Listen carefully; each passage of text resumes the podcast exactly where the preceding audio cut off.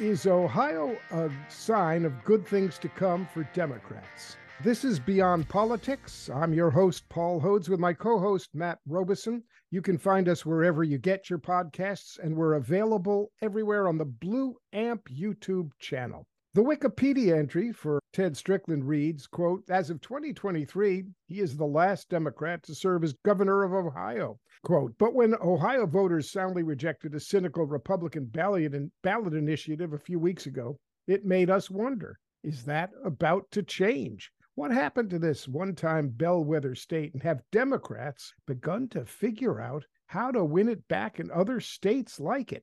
So we thought we'd ask him. Ted Strickland served in the U.S. House of Representatives for 12 years and is the governor of Ohio from 2007 to 2011. He's also been president of the Center for American Progress Action Fund, and he's an ordained minister in the United Methodist Church. Governor Strickland, we're really honored to have you on Beyond Politics. Paul, I'm happy to be with you and Matt today, and I look forward to our discussion. We'll get right to it. We're a few weeks past the issue one vote. And as our viewers and listeners, who are very educated and sophisticated, probably know, the Republican legislature put this referendum on the ballot in order to try to stop another referendum coming up this November that would protect abortion rights in Ohio. And voters turned out in record numbers. They rejected the Republican maneuver by 14 points. And we're curious were you surprised? Not really. I was surprised at the margin, but it seemed obvious to me throughout the summer months that the Republicans had overreached. Ohio, I've always viewed Ohio as a slightly right of center state, certainly not a, a, a state that embraces either extreme, right or left. And I think what the Republicans did with this initiative was to show how corrupt they are when it comes to an understanding and an appreciation of Ohio and Ohioans and Ohio law. And for example, a few months ago, literally a few months ago, the Ohio General Assembly passed a law signed by the governor that prohibited August elections, except when there was a fiscal emergency in a school system, for example.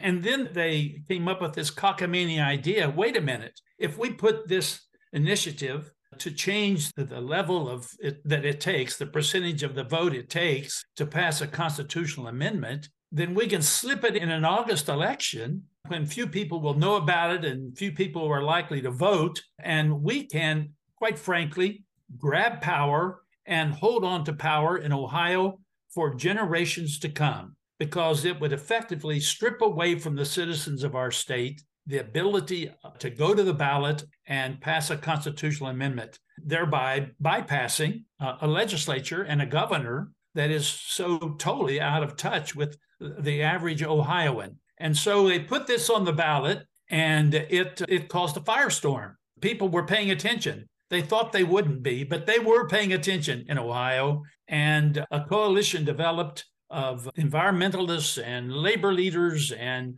faith leaders. And it was just an overwhelming coming together of various interest groups in Ohio to push back against that August initiative. And it went down big time. And I think what that says is going forward that come November, Ohioans will pass a constitutional amendment that will enshrine within our state's constitution the right of a woman to control her own body. And if it can happen in Ohio, Paul, it can happen anywhere. That's what we're hoping. Yeah. And just to set the context here, let's take a step back in it's almost 20 years ago, in 2004, Thomas Frank wrote an influential book that I know you're both familiar with because it was smack dab in the middle of your political careers. And it was called What's the Matter with Kansas? And he argued that Democrats had lost the heartland states by abandoning working and middle class interests and moving left on social and cultural issues, while Republicans were able to make hay by waging cultural battles where, in Frank's telling, victory was nearly impossible. You're never going to win on these issues school prayer, gay marriage, abortion. Things have changed, right? Actually, they've not only not won on those issues, they've now they've, they've definitively lost on marriage equality, but they have won on abortion. So I want to get to that in a second, but Let's focus on the Ohio piece of this. Ohio, as Paul said a moment ago, used to be a presidential bellwether. Not long ago, President Obama won it twice. In the last 10 years, it began to swing pretty hard to Republicans. So, what was the matter with Ohio? A few things, but just let me say the last time I ran for Congress in that long Ohio River district, I didn't have a Republican opponent. Think of that. Wow. And that district now is solidly red. And that happened in a relatively short period, number of years. But I want to challenge something you said, Matt, when you said that the Republicans have won the abortion debate. I think that is so far from the truth. They were over to use a, a, Supreme Court to take away a woman's right to choose, something that they, this country had embraced for 50 years, but they've lost the argument. They've lost the argument. And we're seeing that in state after state where people have the ability to go to the ballot box and register a decision. The right to life folks are losing consistently. And this is my concern about that. The right wing needs a whipping boy. They need someone to target, to demonize, to gin up their base. And it hurts me in my soul. And, and I'm not overstating that. It, it agonizes me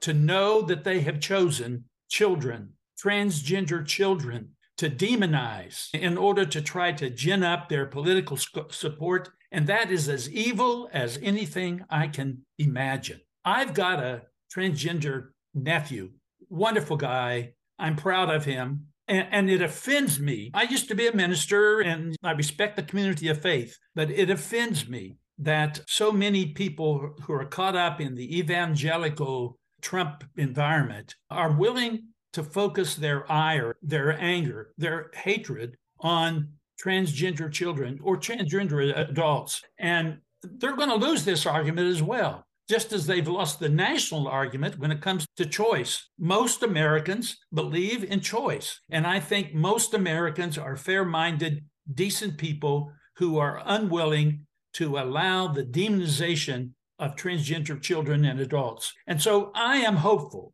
that these cultural issues are coming to backfire on on the left and I think that may mean that a state like Ohio is going to start reverberating or re- returning is the right word to our roots and once again become a middle state in terms of political philosophy and voting and so on and so forth. Does that suggest that Frank's argument had some merit that these cultural arguments only work when Republicans safely feel like they're not going to prevail, at least in the courts. They, it only works if they're impossible to be victorious. As soon as they're victorious in the sense of the Supreme Court on abortion, or they outright lose because the culture shifts beyond when it came to marriage equality, they lose their political heft. That's right. That they have used these cultural issues, social cultural issues. They've re- they've used the religious community. I came from the evangelical wing of the Christian church. I went to a college where I had to go to chapel three times a week, where we had prayer before every class. I went to theological seminary for three years in a very theologically conservative seminary. Now, that's not where my religious thought ha- has evolved to, but I still appreciate that expression of the Christian faith. And it really bothers me that I think faith has been used as a tool to unhinge some of the most awful thoughts and feelings and behaviors in this country. And I'm hopeful, just as I hope that Ohio returns to a more moderate democratic position, I'm hopeful the church will at some point wake up and say, we can't allow the community of faith to be hijacked and used for religious purposes. But I see that happening. Governor, let me ask you this. So, Matt asked you about the, the Thomas Frank book and this idea that Democrats lost the heartland by moving left and that the Republicans were making hay by moving. And in the 20 years since, we've certainly seen this huge increase in a divided nation. We've had the Donald Trump era, which hopefully is coming to an end with the justice system. But I'm curious about what I hear from you is some optimism. And I'm curious about whether the issue one abortion referendum and similar results in places like Wisconsin, Ohio, Wisconsin, critical heartland kind of bellwethers for the country. What does that do to the whole equation in your view? The last Senate race in Ohio against uh, J.D. Vance and Tim Ryan. Tim Tim was a fighter for the working middle class folks as, as much as Sherrod Brown. I sure yeah, we were close. Yeah, the dear friend of mine. But Ohio still hasn't evolved. The Republicans, with this issue one issue, I think have awakened a lot of Ohioans who have been sleepy for a long time and just weren't engaged. But what I saw with the engagement of different groups and people, individuals coming together to fight issue one, I think it is possible that coalition can give Sherrod Brown a victory this this November. It's going to be very tough. It's the only statewide uh, Democrat in Ohio, other than two Supreme Court justices. He's as Sherrod's a fighter. He's he's been around. He knows how to campaign and he knows how to talk to people. And the Republicans are lining up now against him. Two of his potential opponents are very wealthy people. But I think that coalition that helped us defeat uh, issue one will be there this fall to put Sherrod over the winning line and will enshrine within our Constitution a woman's right to choose. And secondly, there's another issue going to be on the ballot this fall, and that's the legalization of marijuana. And I think that issue is going to bring out younger people in large numbers, maybe energize younger people to get involved in the political process to the degree that they haven't for maybe ever. So I, I, have some hope this fall for Ohio. And I think if we can pull off these wins in Ohio, it's going to, if it can happen in Ohio, Paul, it can happen in any place in this country. Because as Donald Trump has been the, the king of the road here in Ohio for the last few years, but I don't think that's inevitable eh, going forward. Let's take a break. We'll be right back.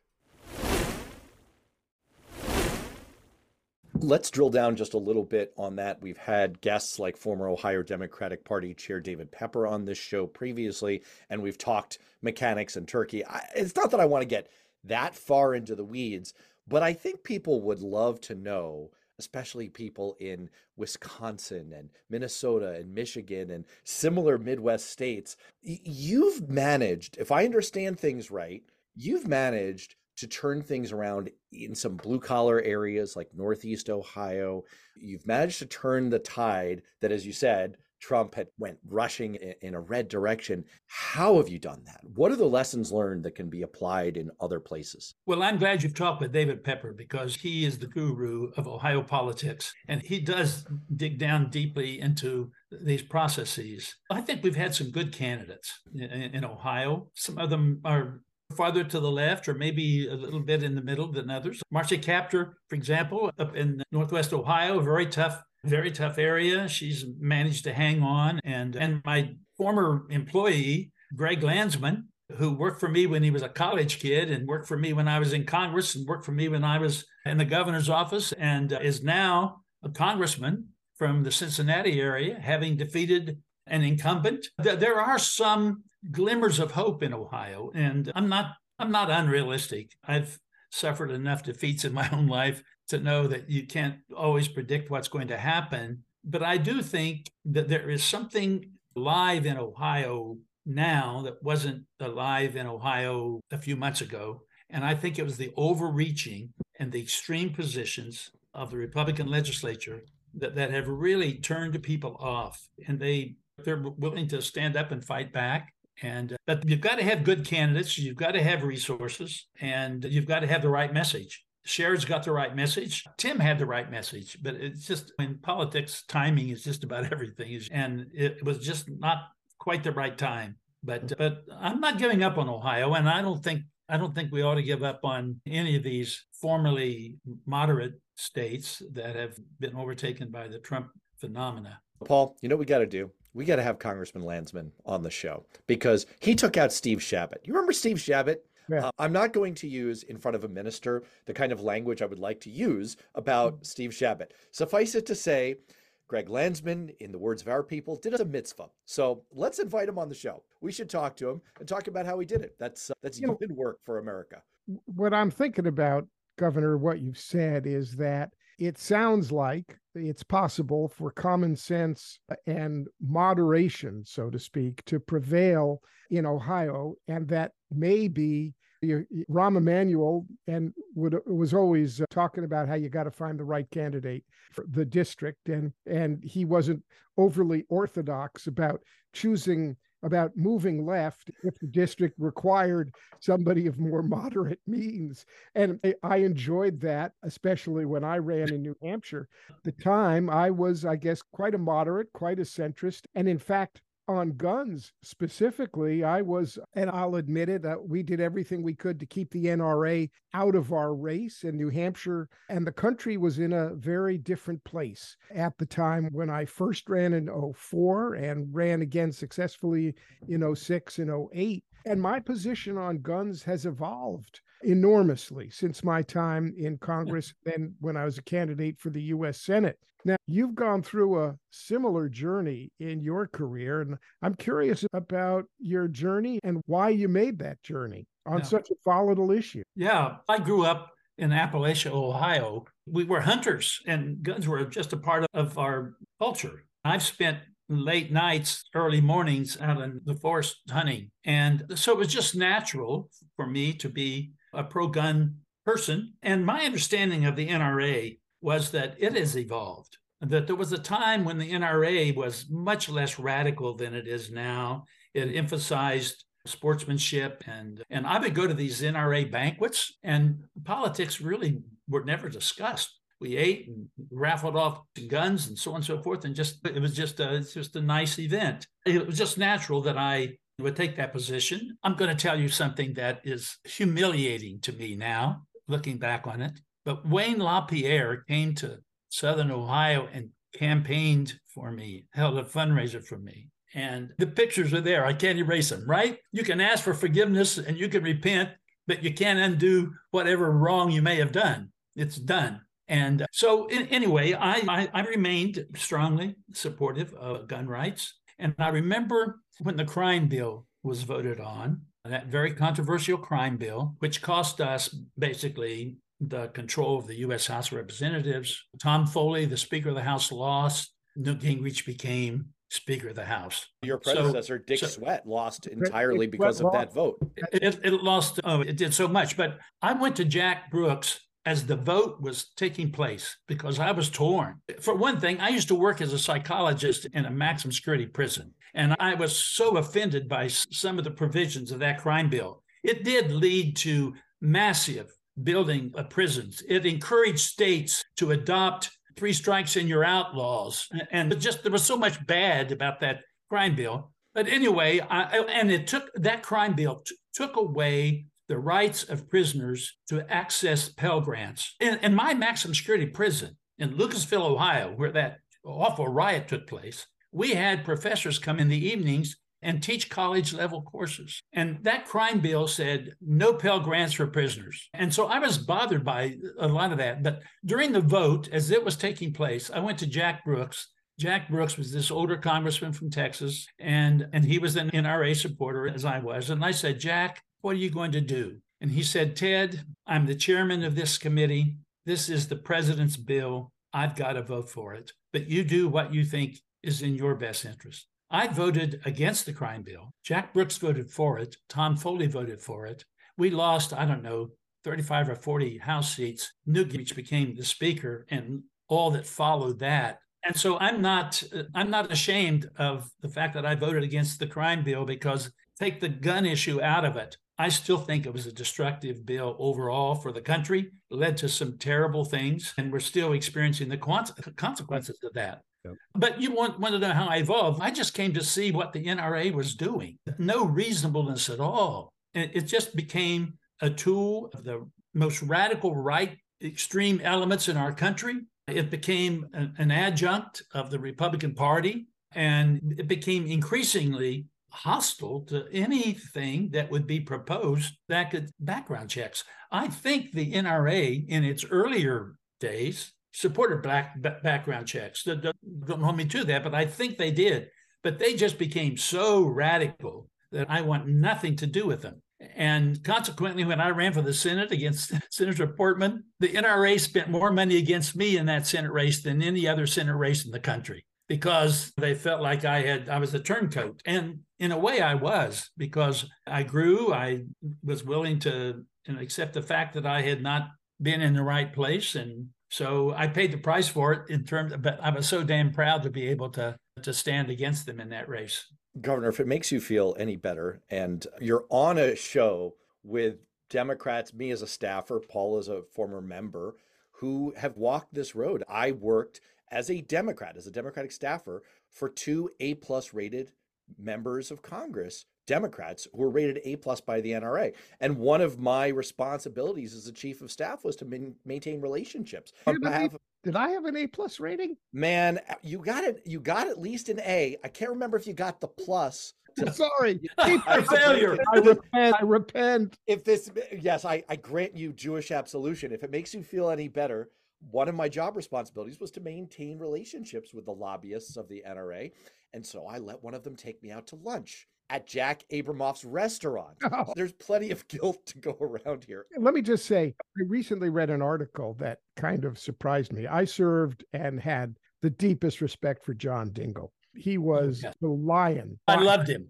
And I, loved John we loved him. In the article, it pointed out his absolutely critical and central role in the unfortunate evolution of the NRA. Yes. And what it became. And he realized too late what he had done. It was it. And so there's a great Democrat, one of the greatest Democrats who unfor- had this unfortunate role on the gun issue. And it's why so many people, I think, have come to see that this isn't it's not a left or right issue it's a it's an issue of public safety it's an issue that we all need to deal with especially in light of what's happened since those days in in the when I served now a long time ago and all the things that have happened. I think governor that there are many folks like us whose positions have evolved. And uh, Matt, you mentioned the the NRA lobbyists. I found some of those folks to be just very solid, decent people. In fact, there were times when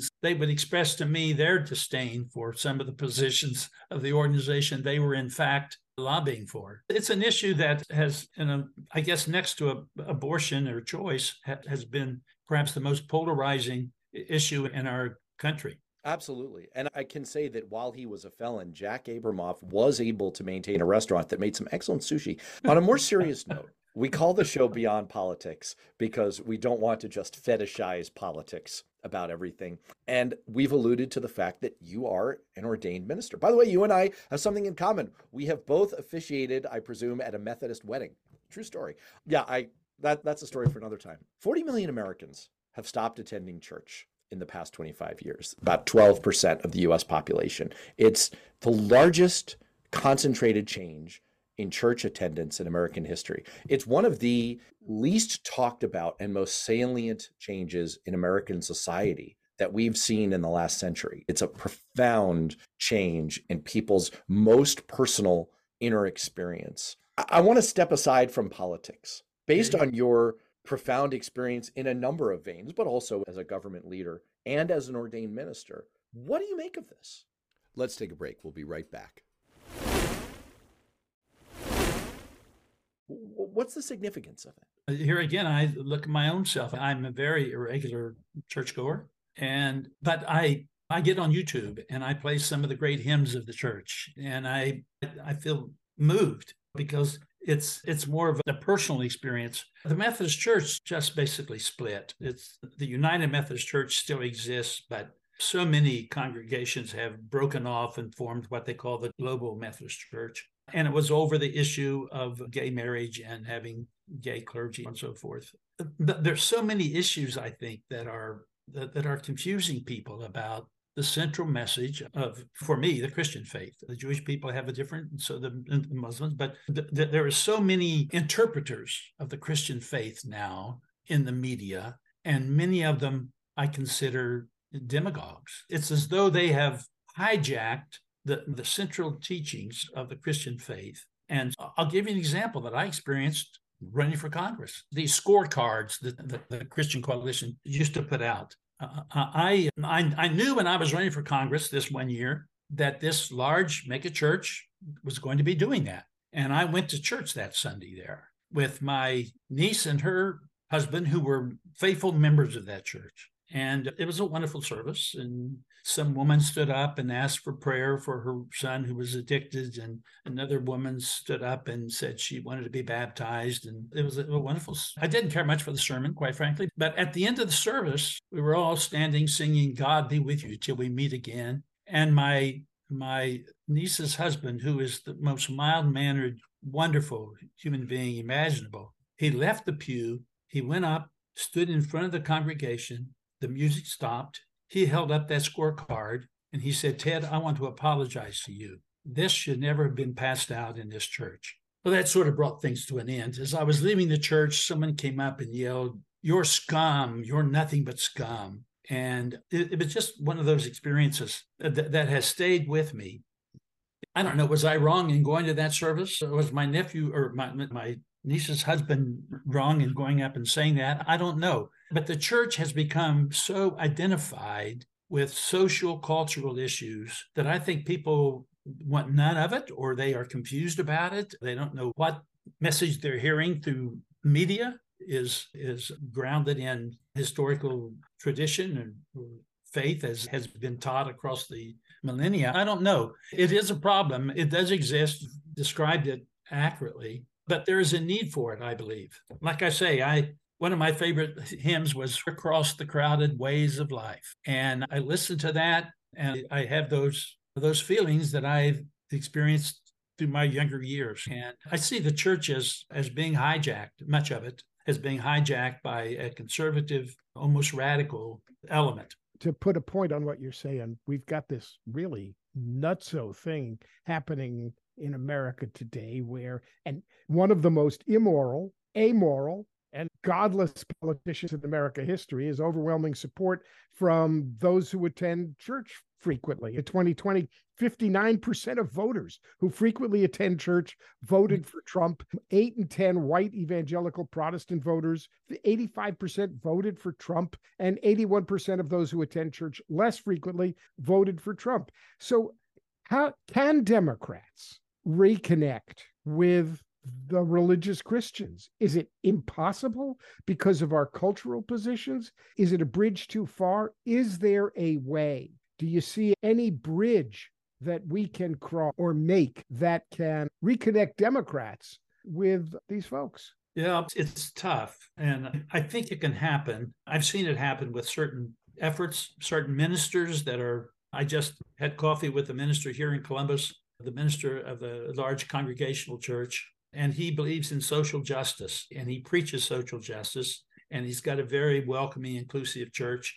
And i would say he's a leader the faith community in, in columbus ohio. But it seems to me that and i don't want to blame the media the media does what is what media does. But so often that they brought in people like franklin graham when they want to talk about faith issues. Find some honorable rabbi or some minister that lives the faith and talks the faith and, and, and believes that we're all God's children, rather than let, I don't know, some of these people who, you know, who claim to be faith leaders just, I don't know, they seem to have a theology that is quite different than than the one I think I learned about studying the Bible. All right, Governor, let me get you out of here on this. And I don't mean this to be an elegiac question. While probably the majority of your political career is behind you. I don't want to say for certain. You yeah, you are is. a contemporary of the president of the United States. Never say never. You could be back. But I want to take a, a, and give. Doesn't our... say that to me, by the way. Oh no, you're done, man.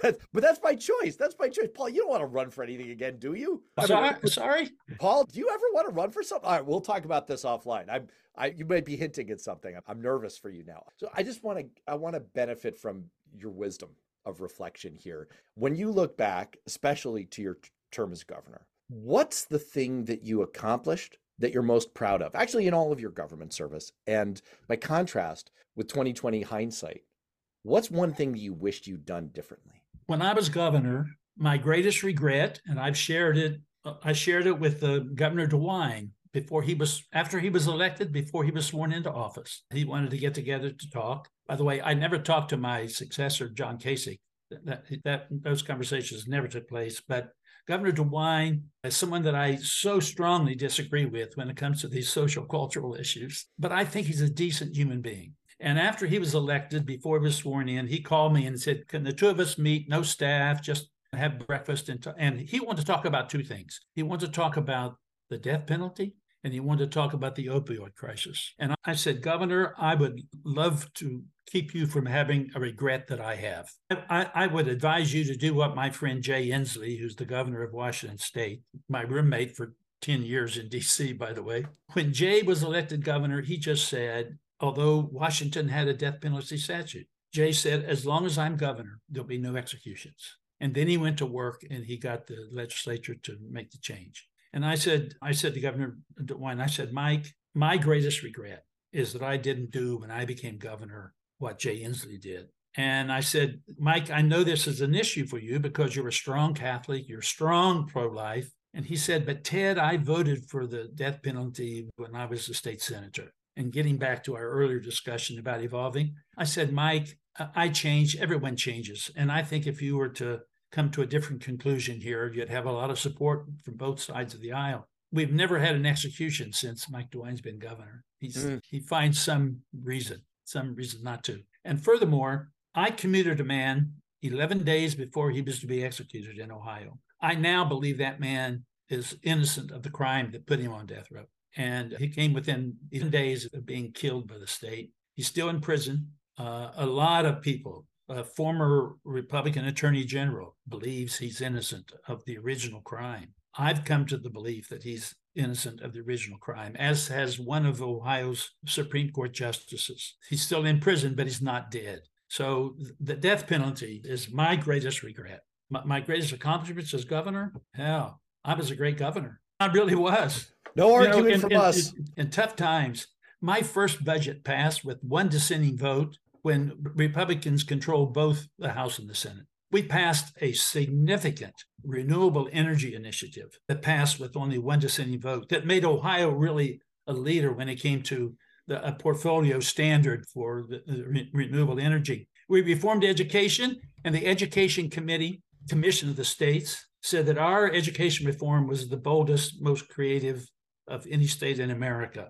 I'm really proud of what we accomplished. I advocated for $400 million to establish the beginnings of a passenger rail service connecting Cleveland, Columbus, Dayton, and Cincinnati, the most populated corridor in the nation without rail service. And we got the $400 million. Now, I'm going to tell you what happened to all those things. John Kasich became governor. Within two weeks, he gave back the $400 million and it went to California. It wasn't his idea. He obliterated our education standards totally. He watered down to the point where they became meaningless our renewable standards for electricity. So I'm I was a good governor, but the fruits of my labor suffered at the hands of my predecessor, John Kasich. Let's just take this full circle. At the beginning, Paul noted that your current Wikipedia entry, which is great, it's great reading, there's a lot of great stuff on you, does note that you are the last governor of Ohio from the Democratic Party as of 2023. But I think one of your ongoing legacies is you have imparted a lot of wisdom here, hopefully, that will help inform future generations of Democratic governors who will be able to take the state back in the direction that you laid out. And we really appreciate you doing that with us here on the show. And uh, who knows, you may have just recruited Paul to like want to run for politics again. I think he, I think we just threw down the gauntlet and now he's tempted.